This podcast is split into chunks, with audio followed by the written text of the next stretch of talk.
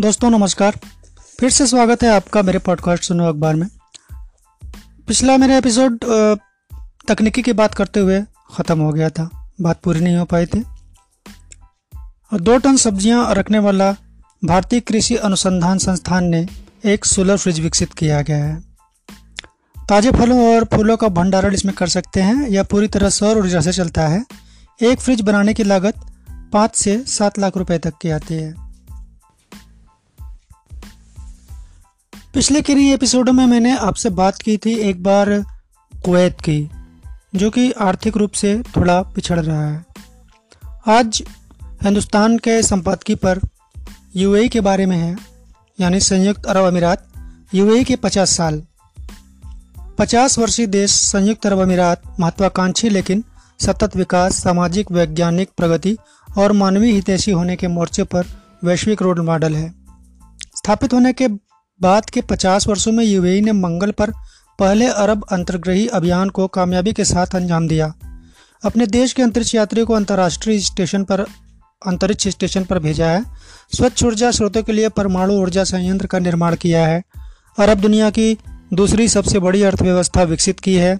आज UI passport दुनिया में सबसे शक्तिशाली है और यूएई समाज दुनिया में सबसे सुरक्षित है। अनगिनत देशों ने दशकों से यूएई की उदार मानवीय सहायता का लाभ उठाया है। इस देश ने पूरी उदारता के साथ प्रतिभावान विदेशियों के लिए नागरिकता के द्वार खोले हैं। अभी इस देश को अपने कई ख्वाब पूरे करने हैं।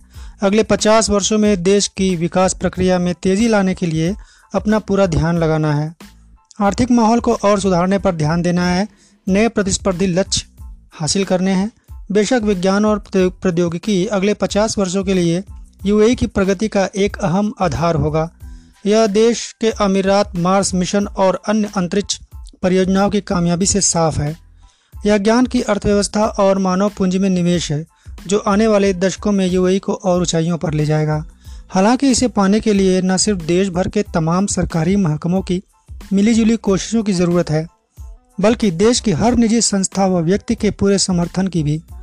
मंगलवार को भविष्य के 10 सूत्रों पर प्रकाश डाला गया है अगले 50 वर्षों के लिए मुख्य ध्यान अर्थव्यवस्था के विविधीकरण स्मार्ट गवर्नेंस बुनियादी ढांचे व उन्नत विज्ञान के साथ नए मानदंड स्थापित करने पर होगा। द होप प्रोब इस देश की कामयाबी को इस ज़मीन से परे ले गया है। इस महत्वाकांक्षा का जन्म 2013 में यूएई कैबिनेट में हुआ था। अब नए विचार और रणनीतियाँ इस देश को नवाचार और विशिष्टता के नए सोपानों पर ले जाएँगी।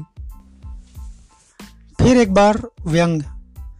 आह, सुनहरा दौर बीत रहा है।